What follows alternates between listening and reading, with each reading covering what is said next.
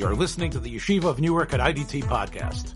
I'm your host and curator, Rabbi Avrom Kipolevich, and I hope you enjoy this episode. This is a topic that really shows up quite a bit. It's a topic that shows up in people's lives, especially if the families, there are parts of the family that are a little bit more religious and parts that aren't as religious.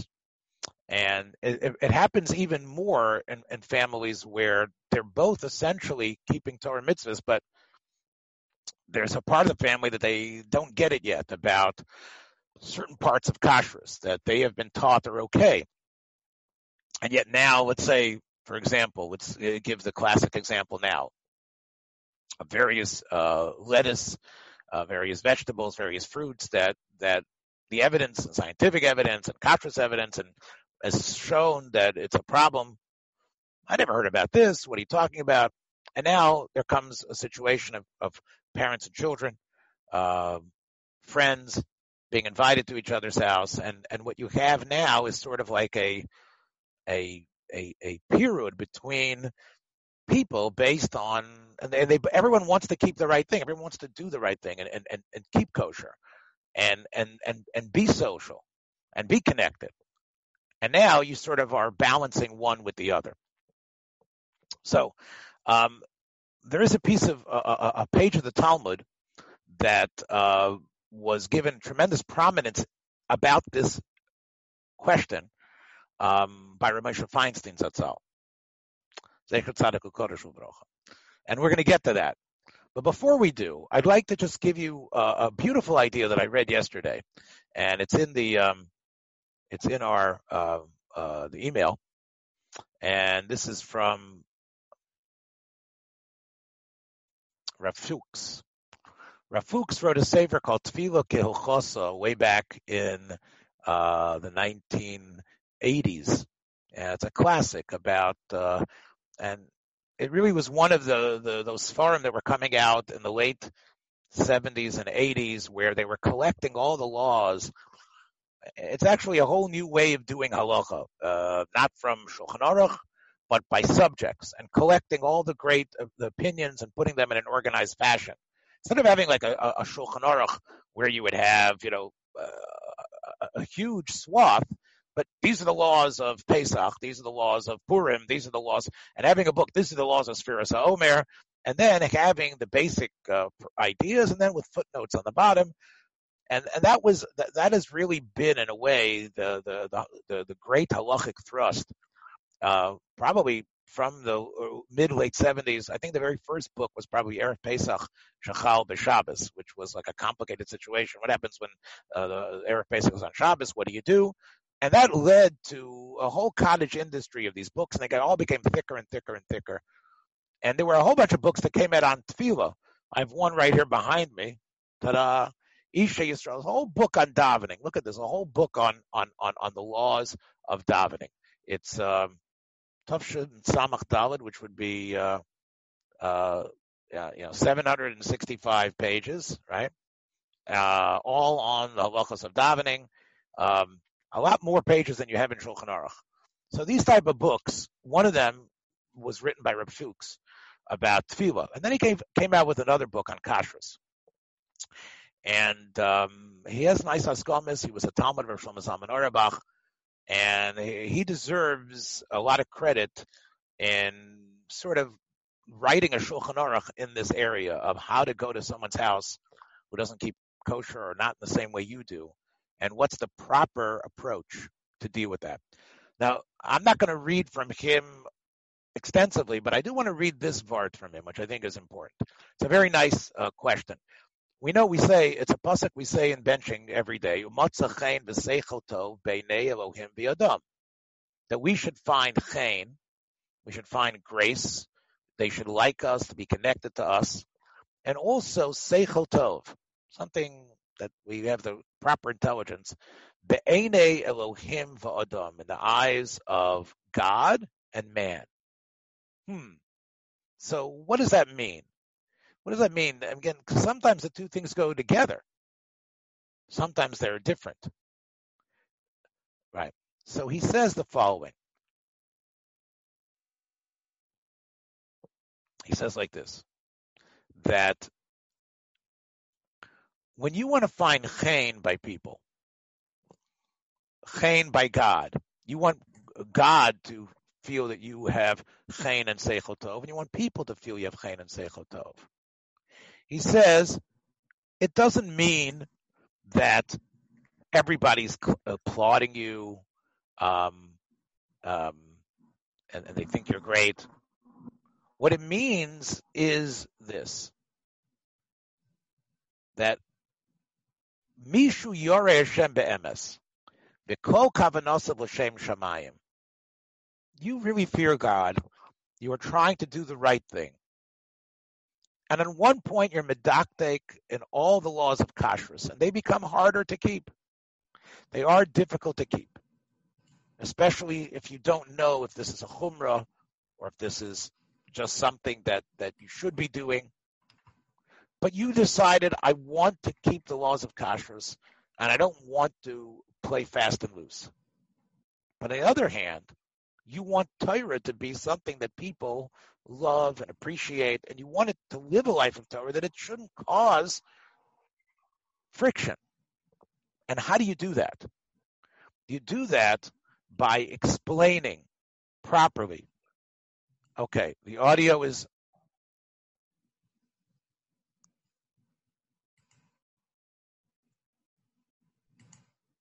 Okay. Is everybody able to hear me right now?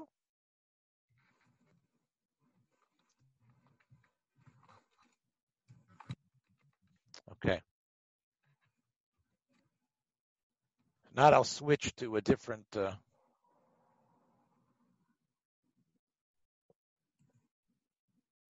Okay, going in and out. Okay.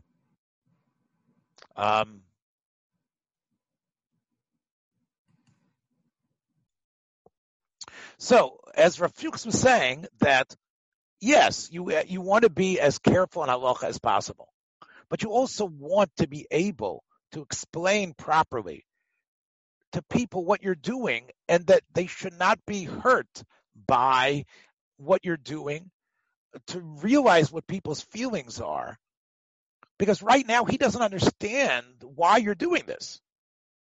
That's b'matzachein v'seichel tov b'nei Elohim v'adam. That's a beautiful shot. In other words, I want God to know I want to keep the law, and I'm accepting all these things about what I'm going to eat and not going to eat. But I also want to be matzah. That's matzachein v'seichel tov b'nei Elohim and Adam.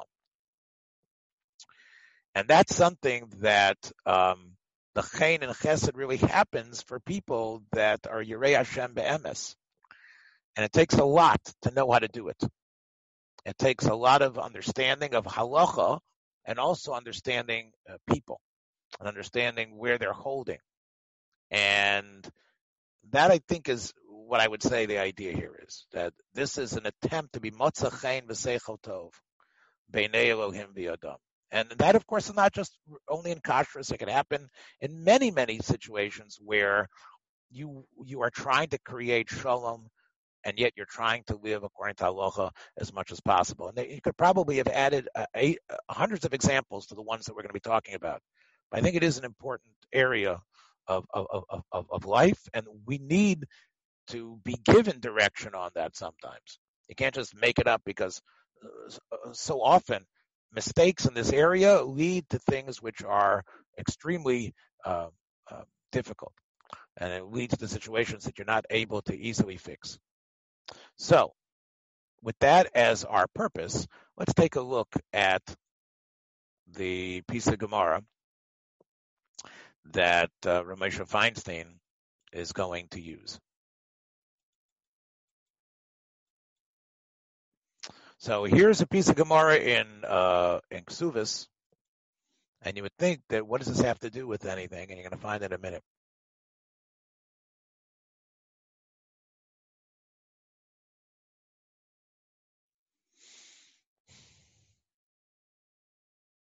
Okay. Hahi Ississa, there was a woman, the Chayve Shavua. Now, how could women be Chayve in a Shavua? Like anybody's chayav in a shvua. You're in Bezdin. you're in Besdin, and because of what you've said, we look in our rules, we know, we'd like to believe you're telling the truth, there's evidence against you, then there's this idea that we might believe you if you actually swear.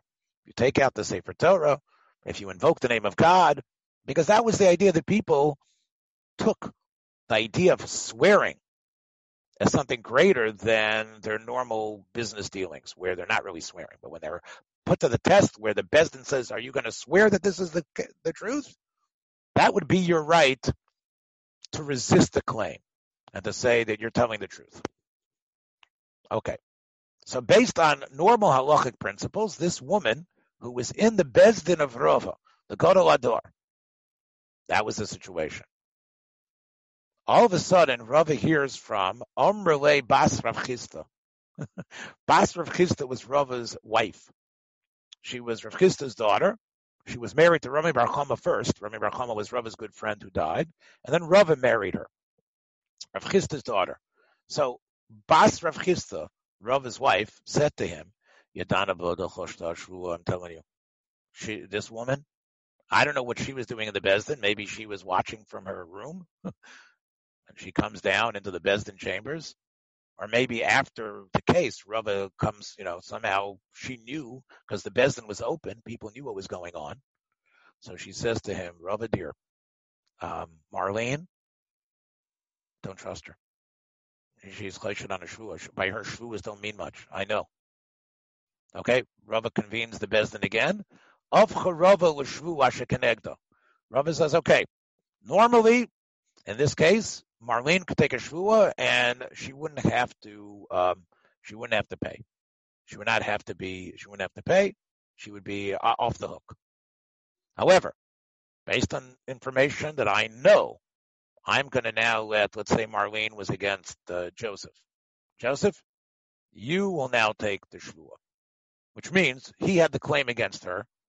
Normally, a shvuah means you don't have to pay. That's what people take a shvuah. Classic case, of course, is the case in, say, Parshas Mishpatim, where the baileys, the people who are involved, or shomrim, who are watching objects, they take a shvuah to justify their claim. The owner says, "What happened to my stuff?" Well, a thief came in the middle of the night and stole it. He did? I don't know if I believe you. You take a shvuah, you're believed. That's what the Torah says. That's the classic shvuah. You take a shvuah to ward off the complaint against you, even though you don't have any accessory, you don't have any other accessory type of evidence to show that the thief actually broke in. Here, the shvuah goes to the other guy. The shvuah goes to Joseph. And Joseph, you take the shvuah that Marlene owes the money, she didn't pay you. So that's an unusual thing to do. And Rava did it based on what his wife said. Zimnan, a little bit after that, Haviyasvi Kamei Rav Papa, they were sitting in front of him. Who was sitting in front of him? In front of Rava. One of Rava's greatest students. Another great name in Shas, Rav Papa, and Rav Adabar Masna. Aisa Hahu Shtor Gabe. There was a certain person who brought a star in front of Rava. So Rav Papa spoke up to Rava. So again, what's the case? Kolev has a taina against Yeshua. The Yeshua owes him money, and Kolev brings a document, a star, showing that Yeshua owes him the money. Amar le Rav Papa.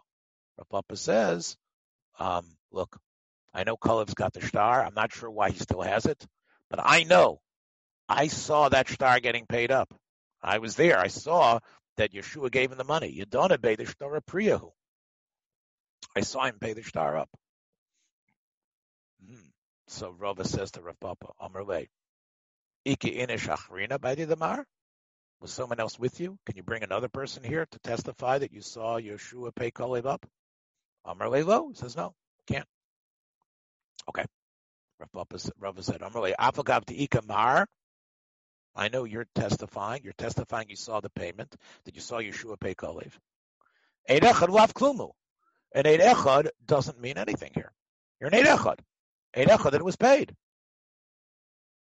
Amarle, Rav Adabar Masna. Rav Adabar Masna was shocked. He said, "V'lo yehi Rav Papa kebas Rav Chista." Isn't Rav?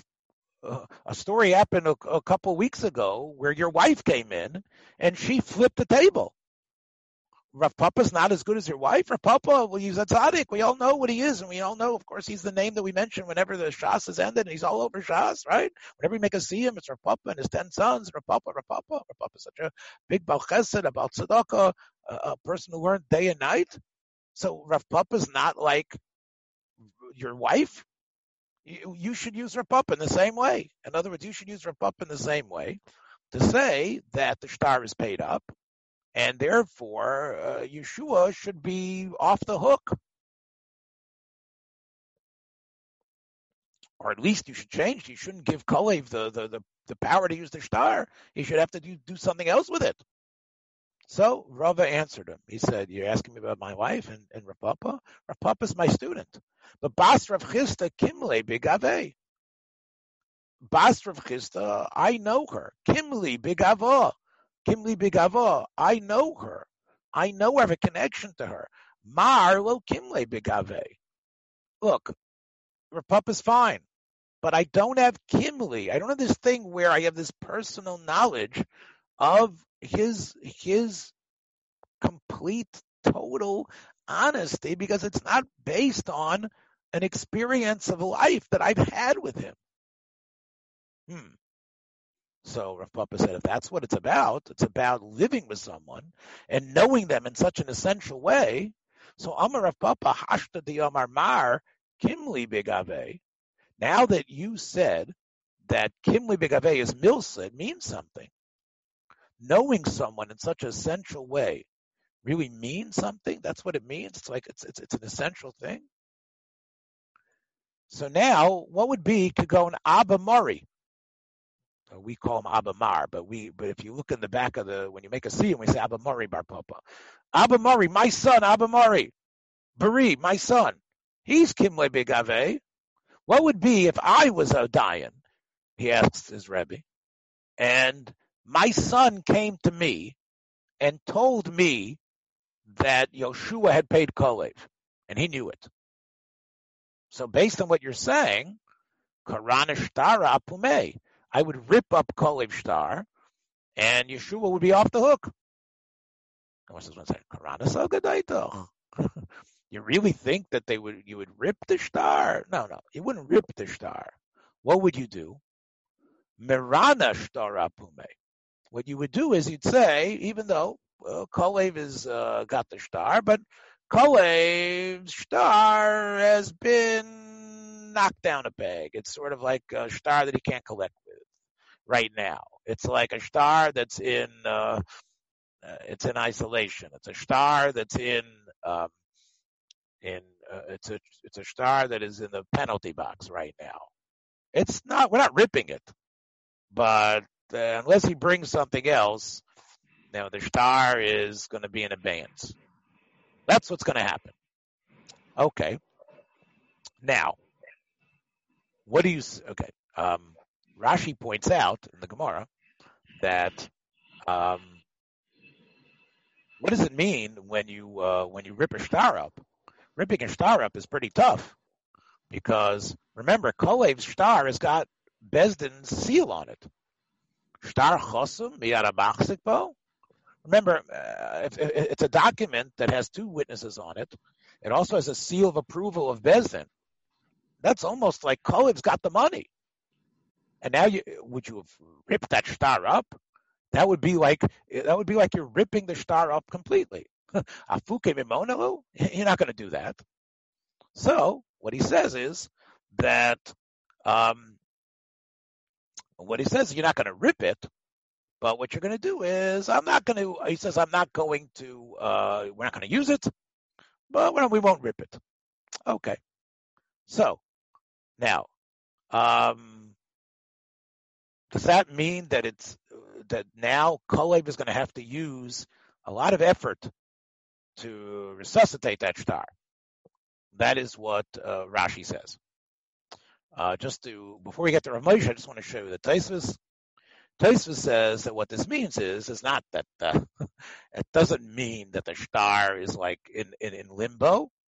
What it means is that if Kolev takes the Shua, then Kolev would be able to collect from Yeshua. So it's neutralized it. The testimony of one person that you trust has neutralized it. Okay. It's a very subtle difference. According to Rashi, the idea is that the shtar is basically, we didn't rip it up, but we're going to need a whole bunch of evidence in order for the shtar to work again, for Kolev's point to work. According to Tosfos, basically what we have over here is that, well, the shtar is now a shtar that will need Kolev to take a shvua for it to work. And if he takes a shvua, the collection happens on the basis of the shtar. That's the way Tosfos learns the question. Now, which means, if you think about it, there's a level of difference between Tosfos and Rashi. According to Rashi, the relative, the one person, the wife of the wife of Rava, has the power to really change the halachic reality here of what normally would happen. And Tosfos says that a little bit different. If you take a look at Tosfos, Tosfos says, Rav Papa Kamar Afilu Yikarav Sheino Bar Eidos Kamo Bas Rav Chista. Meaning, according to Tosfos, the point is that you can take someone who usually should not be a testifier, who usually is Passul Eidos, like a woman, like Rav Chista, the daughter of Rav Chista, and they now, because of what you know about them, have the din of an aid. Even though she's not a Bas Eidos, she's just as good as a regular aid. And that's what Rav Papa meant when he talked about the theoretical case about him and his son. He said that he's good enough, even if he would be a relative, and I shouldn't believe him, but what I know about him is good enough to make him into an aid. Similarly, the case was with when Rav Papa was not able to get to influence the case because Rava told him, "You're not an ish, you're only an aid echad." All it meant was, it must be, says Rav Papa, was passul l'eidus as far as that case went. But if Rav Papa would have been kosher l'eidus, he'd be just as good as as a relative would be if you would believe him.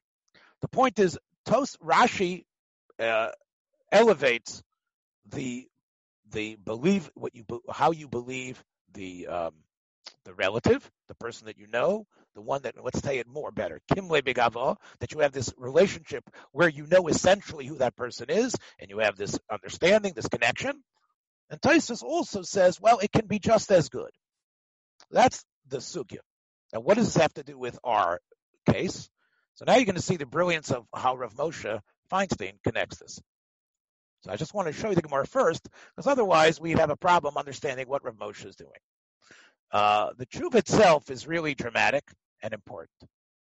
And Rav Moshe wrote this, and I've talked about this in the past, that, when Rav Moshe published his tshuvas, they were in the late 1950s, 58, 59. I think 59 was the first date of publication. You could check it up. And then they started being published, I think, in the 60s and throughout. So we got the volumes that were printed through Rav Moshe's lifetime and then the ones that were done posthumously afterwards. But this is actually something, as you see, he wrote in Luban where he was at Rav. And he writes the following. He says, I was in Moscow in 1934. And I've been asked the following question. This is 17 years after the Communist Revolution, and I can tell you from the history I know from my own mother that it was a very successful revolution in many ways in terms of what it did for the Jews there, negatively. He says, in this Medina of Babaseinu Arabim, what do we have? We have sons and daughters on their parents eating by their children, and most of the children are kofir b'Hashem. And what are they doing? they are totally not keeping Judaism. They've gone completely over to the communist side, and they are openly, brazenly not eating kosher, doing averis. And therefore, what that would mean is that they have a situation of einem monam alisurim. We cannot really believe them anymore. Now, what's going to be with the older generation, the ones that didn't step in line with the communists, the ones like my grandmother and others that were raising children that had become part of the communist system and got into that belief? And what do they do? Eich lechol basar. Where are they going to eat when they need it? They need it to be healthy. They have meat once in a while. And what about anything that was being cooked? Now, you might say, okay, so they're going to cook lakshan. They're going to cook noodles. But, okay. Now, that you could say that even though their son and daughter was cooking treif in it before, they'll give them the pot later. They'll give them the pot maybe the next day, and they'll cook noodles in it. And so it's only Eino ben Yomo. Eino ben Yomo is Pogum, and a B'di'evid, maybe I should allow it. But that's only, he says, Rav Moshe, if it's a B'di'evid, where it just happened to happen. But if they're there every single day, and every single day, the only way they could eat is with Kalim, their Eino ben Yomo. Understand? The non-kosher children use the pots and pans. They wait overnight, or they wait a day, and then they let the kosher guy, the parent, ramble into the kitchen and eat some stuff. But if that's happening every single day, then that's like using Eino ben Yomin every day. And on that, we don't have a heter of using things that are pogrom. So what are we going to do for them? So Rav Moshe points out, again, Rav Moshe was young. But Rav Moshe says, at that point, I was machadish. Sheyesh mokom lahakel. I hope everybody can see it, all right? Yesh mokom lahakel laharbe anoshim. Ima'av yodei v'kimle b'gavei debito v'kalosoi. Shelo yachshilu b'isser. If the father knows about his daughter-in-law, that what sort of relationship does he have with her? Shelo yachshilu b'isser mishum d'makash tiva b'yediyasa brura. Let's read it again. He knows her nature. How does he know her nature? He really knows it, Rav Moshe says, B'yediyah Brura. And how does he know that what people really are? Because you've tested it. Harbe Pamim. V'ro she'eno machshilto. You tested it, and you saw that she does not try to give you non-kosher. Why, though? She herself eats non-kosher. Another person wouldn't be able to eat at her house. That's a halacha in Shulchan Aruch, that if you're choshed on a certain aveira and you do it, you're not allowed, the person who knows that is not allowed to eat by that person. What would be the reason why the old father is different than someone else on the street that would not be able to eat there? Mitam she'eino rotzeh litzaro. Because despite the fact that she does not keep kosher, and she maybe thinks it's ridiculous, as Rav Moshe said before, they're kofrim b'Hashem, but she recognizes in an emotional level her connection to her father-in-law or to her father. Or it's not about how much she feels for her father-in-law. You know they're that type of person.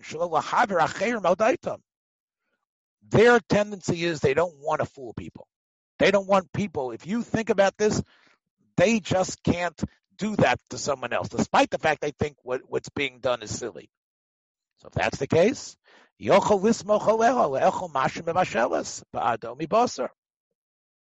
so you could be somech on her, and you could eat, if she's cooking meat for you, you could trust her. And if she tells you that this comes from kosher meat, and that she has got special kalim that she doesn't use for herself, and this is the kalim for Zaidi, the kalim for the father-in-law, you can trust her. Because Rav Moshe says, this is not called nemonis. This is called believing someone. In Shulchan Aruch, we have halachas about who you can believe when you go to their house. Eid echad neman b'isurin. But if that aid is losing his chazakah, the Gemara says in Gittin, Eid achanem b'isurin, you believe every aid. Tosfos says, how can men and women live together, right? Rashi says how, right? Because you trust your wife that she's being honest with you. So we know there's this idea of Eid Echad in Halacha, that you can believe one witness. Okay. One witness tells you something is asur or mutter, you're allowed to eat it. Because the person is a kosher person. How do you know anything different about him? But let's say you know something different about him. Let's say you find out that the person has halachic issues. The person is known to do this. He's been Machal Shabbos even before Hesya, perhaps. And you've seen that. Well, then he's not Neman anymore. He's Muchzik to do the Aveira. You can't believe him anymore. The Rambam says, if you don't know the person at all, then you don't assume at the worst. But here we're talking about a father, a mother, who sees what the children and the daughter-in-law is like, and they've seen them do those Averas. So halachically, in terms of Nemonis, they shouldn't have Nemonis. But it's not Nemonis, Rav Moshe says. It's called Yediya Atzmius. It's knowledge that comes from yourself. It's not that I believe you and I have no idea what you're saying. I know it to be true from myself, which Rav Moshe says is like seeing it, because you know that she's not going to lie. And now Rav Moshe brings our Gemara that we spent 10, 15 minutes explaining, the Gemara in Ksuvas. So what do you see? You see that normally you wouldn't believe someone who came in, a woman who came in and talked about what was going on in the case of the Beis Din. And yet, Rava did believe her, more than believed her. Think about it. Do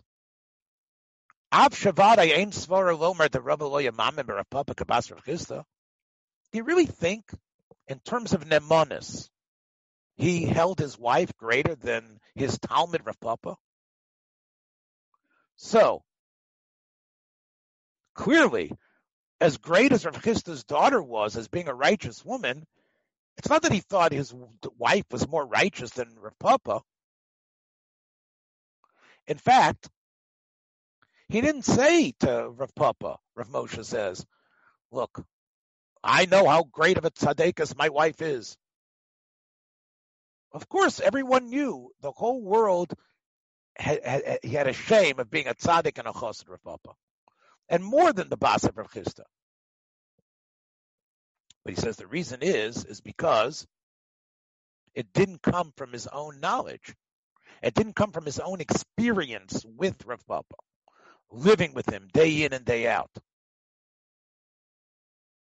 I know you're a tzaddik, and I know tzaddikim don't lie. I got to believe you. But you know what?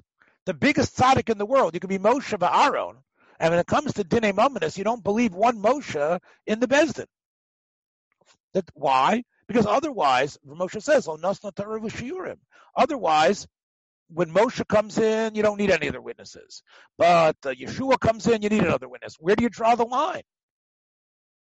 And everyone's going to say, "I believe him." So therefore, when it has to do with Nemonis, of course, if you everybody has a cheskes kashrus. But even Joe Schmo that you don't know has a cheskes kashrus like the biggest tzaddik in the world, who could be Moshe Rabbeinu. And you're going to need two of them. Rav Papa might be Moshe Rabbeinu, but you need another one in order to affect this case, because that is based on Nemonis. You don't know it, as Rav Moshe says, be'etzem. You don't know it be'etzem. Rak mitzad chaskosoi, because of the chazaka. But if you know the person, because you know you have an intimate relationship with him, you know his customs, and as Rav Moshe says, you've actually experienced in your own personal life out of the Beis Din, where you've seen, it's almost been tested in normal day-to-day relations, and you saw there wasn't an element of lying in that. And that's not belief about someone. That's called seeing it and knowing it. And it's not based on the chazaka or what everybody... And you don't deny that all the stories of Rav Papa are true, but you didn't experience them. And he knew that Rav Papa was an Ish Neman. But that's just like Moshe and Aaron. And that means he's only one person.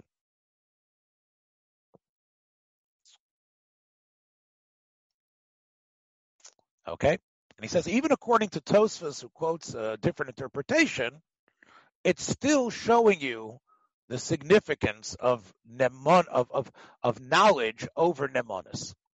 And then he quotes the Rambam. And I actually quoted this Rambam 3 years ago in a Chuvas HaPoskim Shir.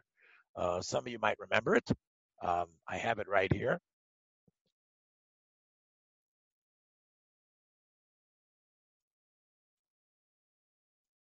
I have the Rambam right here, and you can see.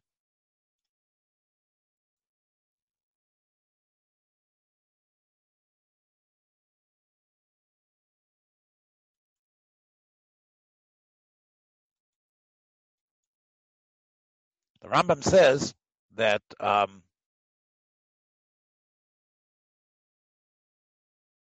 look at the way the Rambam explains our Gemara that we just did. He says, normally Bezdin, of course, only punishes based on knowing. They have to have real witnesses. And they have to really see it in order for punishment to be meted out. They can't assume what happened. However, it says over here, but when it comes to Dinei Mominus, not when you're punishing someone and giving them makos, giving them lashes, or killing them, there you are allowed to use what your mind tells you is true. And if there's something strong in your heart that you know is true, you do it, even though evidence has not been submitted. Especially if you've seen it yourself, you know it. He says, what's a case? And he gives our case, except he leaves out the names. Someone is Chayiv Shvuin Bezdin, Marlene. And someone says to the Dayan, that was the Rav Chista's daughter, Rav's wife, Nemenetzlo, and you trust that person, and you depend on that person, and that person tells you, Marlene, or this, Rambam says a man, but it's obviously the Argamar's case, that person you shouldn't trust because they lie, the Dayan can switch the Shvua, as we said on Joseph, the Yisro B'V'Yito. And now Joseph will be able, which is not the standard halacha, will be able to make the Shvua and swear. Hoyo V'Samcha Daito Shol Dayan Al Davar Zeh. Because the Dayan says, I trust the daughter of Rav Chista. Rava trusted that.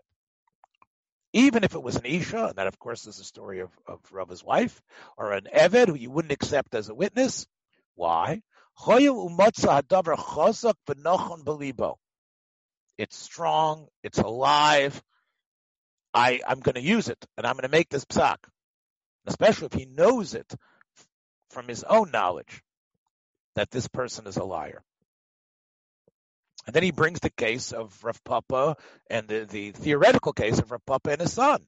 If there's a shtar chov, that like we said before, Kolev brings out the shtar chov against Yeshua, and someone tells, like the son of Rav Papa tells him, that shtar has been paid, even though he's a relative, and you trust that person, you have the right to say, Yeshua, a Kolev, you're going to have to take a Shvua to get the money from Yeshua. Now,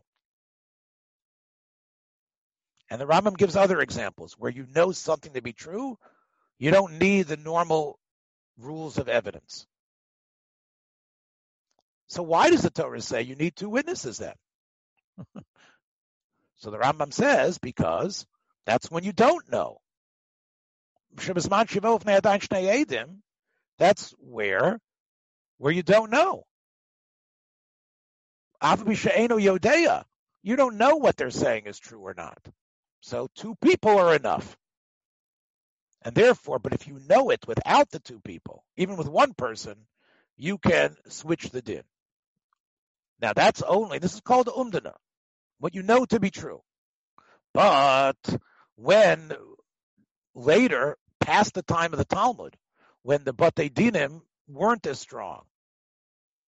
Even if you want to say that they are technically following halacha, but they don't have that level of expertise and wisdom of the previous generations, So there was an agreement that all but the Dinim had, wherever they were, that we aren't going to do this type of flip unless we have real evidence. We're not going to rely on our wives or people that we know or some sort of other than the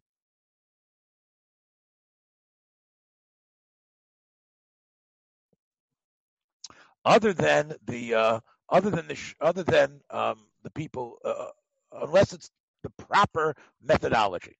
If it's not the proper methodology, what's usually done, the proper methods, we can't allow this, because even though it was true in the time of the Talmud, we've decided to hold off on that. And therefore, and we're not going to say if a woman comes or someone else comes that we're going to flip the shua.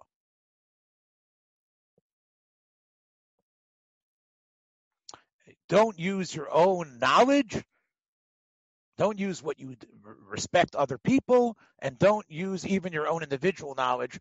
Let the case happen normally, because otherwise, even non-qualified people are going to say, "I believe it," and we don't have to rule according to the normal precedent, and we don't want that to happen. But he says that if you are a judge and you're found in this situation, what you should do is, and you know, based on what you've heard, that the other party shouldn't be trusted, you should try to stall the case. And you should try to discuss it with the people involved. Maybe you're going to be able, through Besdin procedure, you're going to be able to get what you know to be the case, that these people are lying. And maybe through your questioning, you're going to be able to get the result you know in your heart. But if you're not able to do that, then you should probably recuse yourself from this case, because it's not going to work for you. Because you know this other person is lying. You know about it. You've heard about it from your wife, from something else. But you're not allowed to process this, because this would be an issue. So the Rambam says what you should probably do is probably just get out of the frying pan, get out of the fire. Right. Okay. So that's the Rambam. So Rav Moshe, if we go back to Rav Moshe now, quotes this Rambam and says the Rambam is basically agreeing with me.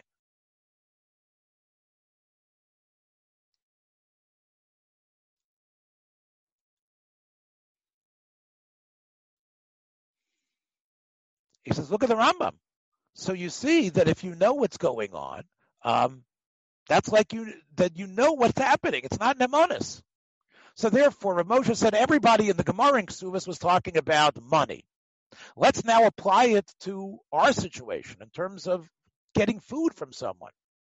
Someone who normally, in terms of nemanis, you would not believe him. A person on the street would not be allowed to eat at that person's house. That's someone you don't know.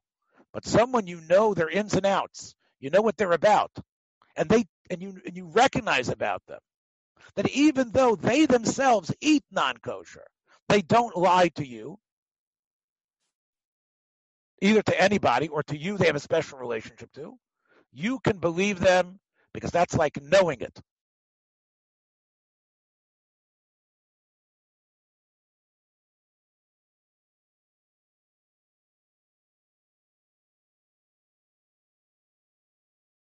And then he says, but he makes sure to say that even though the Rambam says we don't do this anymore, we don't do this in Besdin because we don't want Besdin to evaporate. We don't want Besdin to become the Wild West.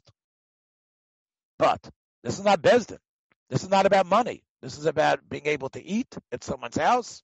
So B'Shas Adchak, especially we're talking about people who don't have much other options, you can be Mako, as long as the parent knows that what's going on in terms of the nature and the minhagim, and that isn't just, I trust you because I looked in your face. It's because we have a relationship built over time. Now, the Rav Moshe says over here, with Nisyonot, there were situations in life where I saw I could trust you.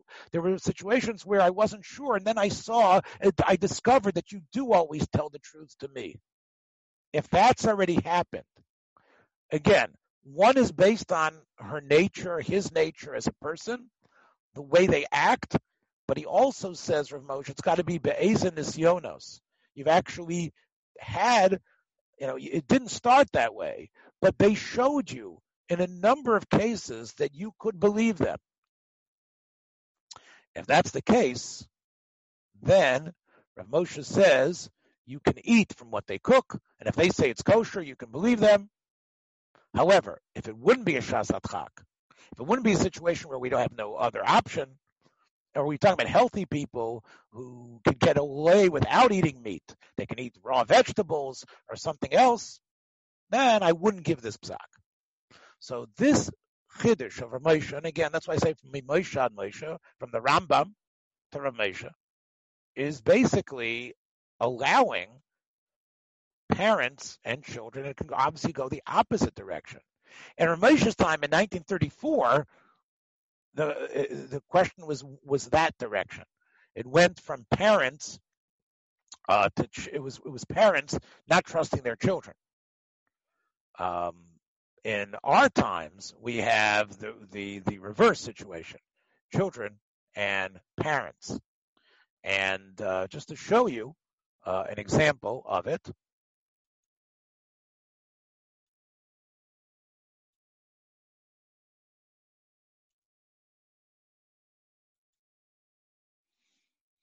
This is the third Moshe, Rav Moshe Sternbach.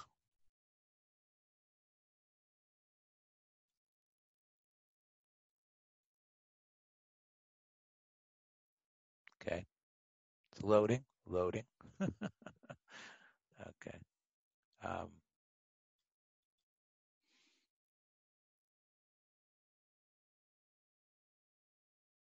Where it's a father wanting to eat by his son. Right? A Baal Tshuva that wants to eat by his father. And his father tells him that I will get you kosher meat. Can you eat there? Are you able to eat by your parents? You know that your father is not keeping Shabbos. And the father was the one who had stopped keeping Shabbos. Right, this is the third generation. The first generation were from, right? The second generation left frumkeit. Now the third generation becomes from. Can the third eat by the second? And we know that when it comes to Chilul Shabbos, the Shulchan Aruch is very clear that you can't believe somebody and eat at their house if they're a Machal Shabbos.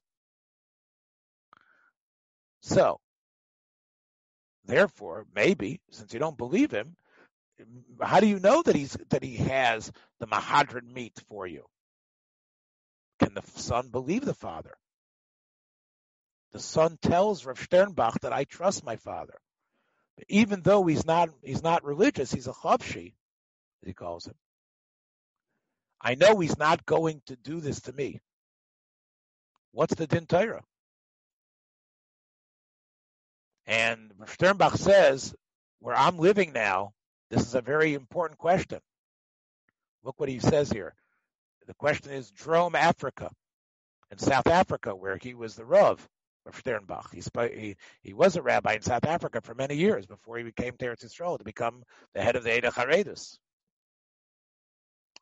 He says in South Africa, I think especially, it's a difficult question because to buy kosher meat, which is really, I guess, what he feels is technically really kosher, is much more expensive than the normal meat. He says that we only do the real mahadrin shechita 2 times a year, and the price is very high, and it's hard to get it. So therefore, can you really believe the father that he bought this mahadrin meat and that he's cooked it in special kalim? And the son says, it's really going to cause hatred and pain if I do this.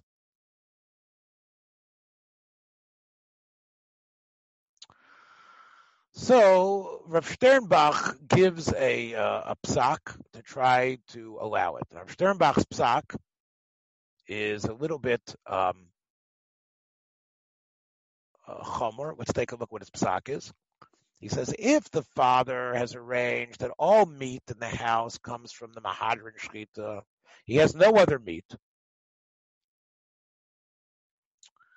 then he doesn't want to be discovered as a liar when his son will find meat from someone else. So since he wants to retain a good relationship with his son, if the father promises, and he actually does bring only that meat, even though he himself doesn't keep Shabbos, but he tells his son that's what he has in his house, so Rav Sternbach gives a kula. If, however, the father eats other meat, but he happens to say, when you come, son, I take out the meat from this other section in the freezer. So there he says, then you can't trust your father. Why? Because you see, he doesn't care about keeping Shabbos. So, and in his mind, he might think that if it has the regular stamp kosher, that's good enough. And we know it's very expensive to get the real kosher meat. He might say that it is mahadran meat, even though it's not. So he says, if when the son comes into the house, he sees that the meat that was prepared from still has the sticker on it that says kosher or mahadran, you don't have to assume that he somehow switched the meats. You don't think your father did that. Also, he says that you should probably, when the food is cooking, you should probably, you yourself, do some of the cooking, so it shouldn't be like a Machal Shabbos cooked for you. Because the halacha is, if a Machal Shabbos cooks for you, in halacha, you're not supposed to eat that food, so therefore, you should help in terms of the cooking. But if you see that the father has made the house technically a kosher meat house, you don't need to see everything. You can believe him that he doesn't have any other meat there because he doesn't want to be found out by you. And even though when the father goes to restaurants, the father eats non-kosher, he says, look, for you, son, I want us to be b'shalom. When you come to the house, because I want you to come to the house, I've turned my house kosher as far as that concerns, and you know about your father, so therefore he says, in that case, you should be able to believe your father. We don't want to have a lack of shalom, so that would be the way. So he actually, as you can see, he takes Rav Moshe's basic approach, and he gives certain limitations to it. It definitely seems to be inspired, as the next paragraph is, from Rav Moshe, but toning it, fine-tuning it, so to speak, in such a way.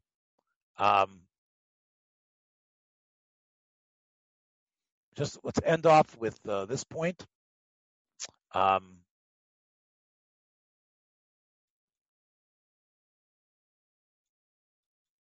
don't know if this was from South Africa or not. It might have been.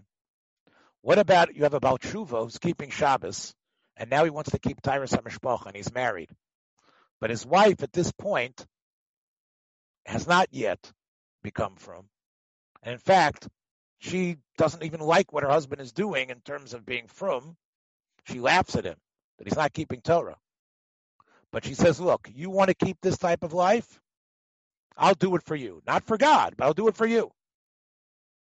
And she says, look, when you're in the house, I'm going to keep Shabbos.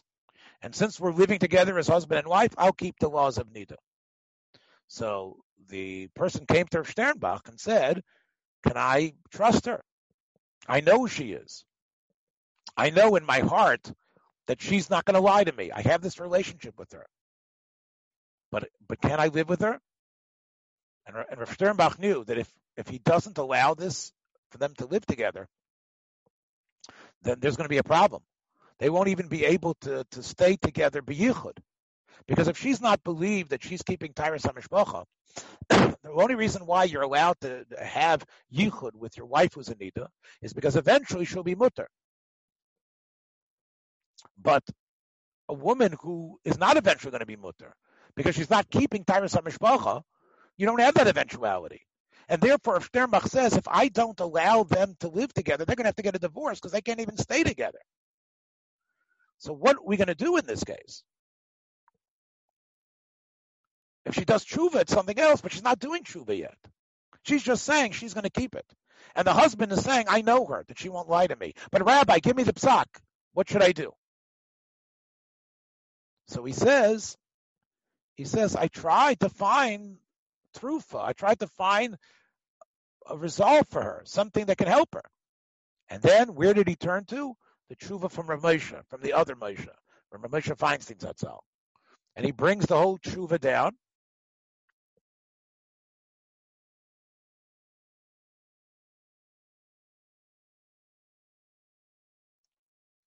So first of all, he says, I read the tshuva of Rav Moshe, but I have a problem with it. Ani Toma. What happened over there? All that meant was that Rava turned the case around. But not that he believed 100% that his wife was right. It's enough that in the case of Marlene now is subject to the shvuah that Joseph was going to take.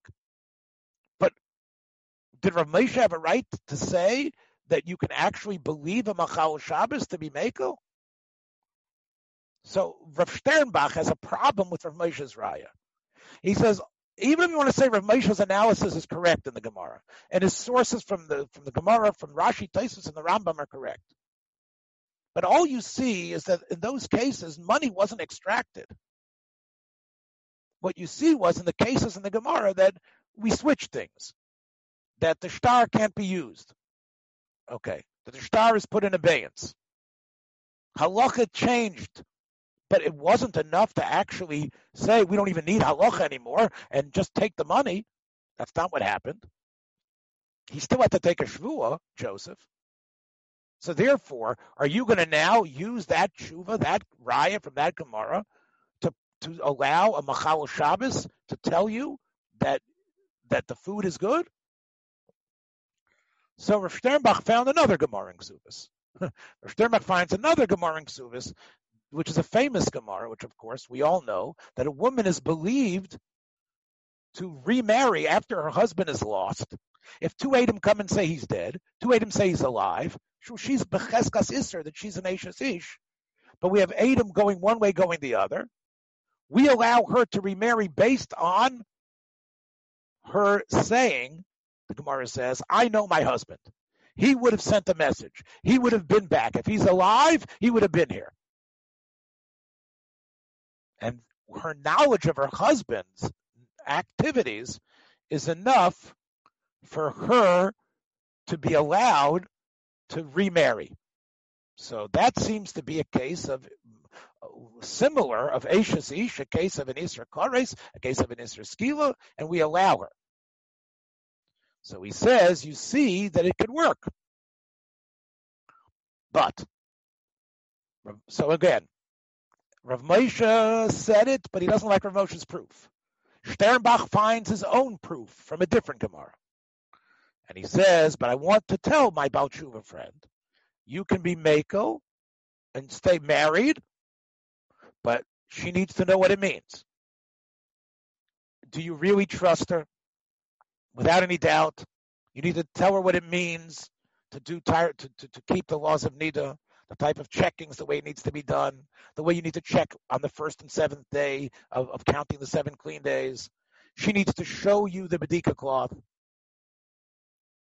And if you see that she's doing it properly, like Rav Moshe himself says with Nisayon, then, and you see she's doing it right, so he says, L'chora, Efsher, like you see how careful he is to let him stay married with his wife and stay living with her. But then he reverses himself.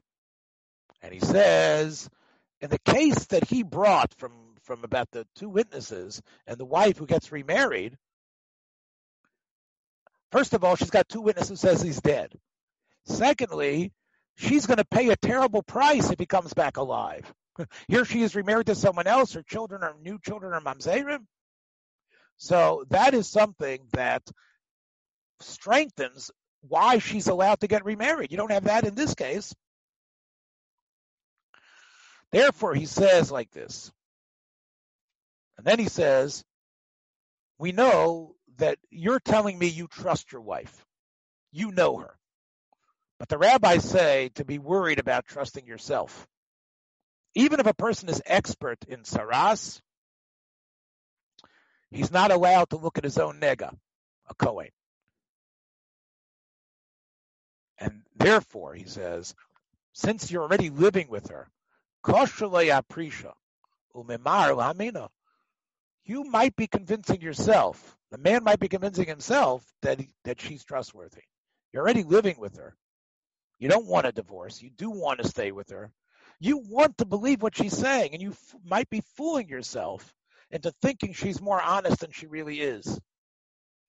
And therefore, he says, if you don't have real experiential evidence to show that how trustworthy she is in this way, he says, I don't really think I have enough to allow this. Even if we're dealing, and especially, I know you're a Baal Tshuva, and I don't want to stop this process from happening.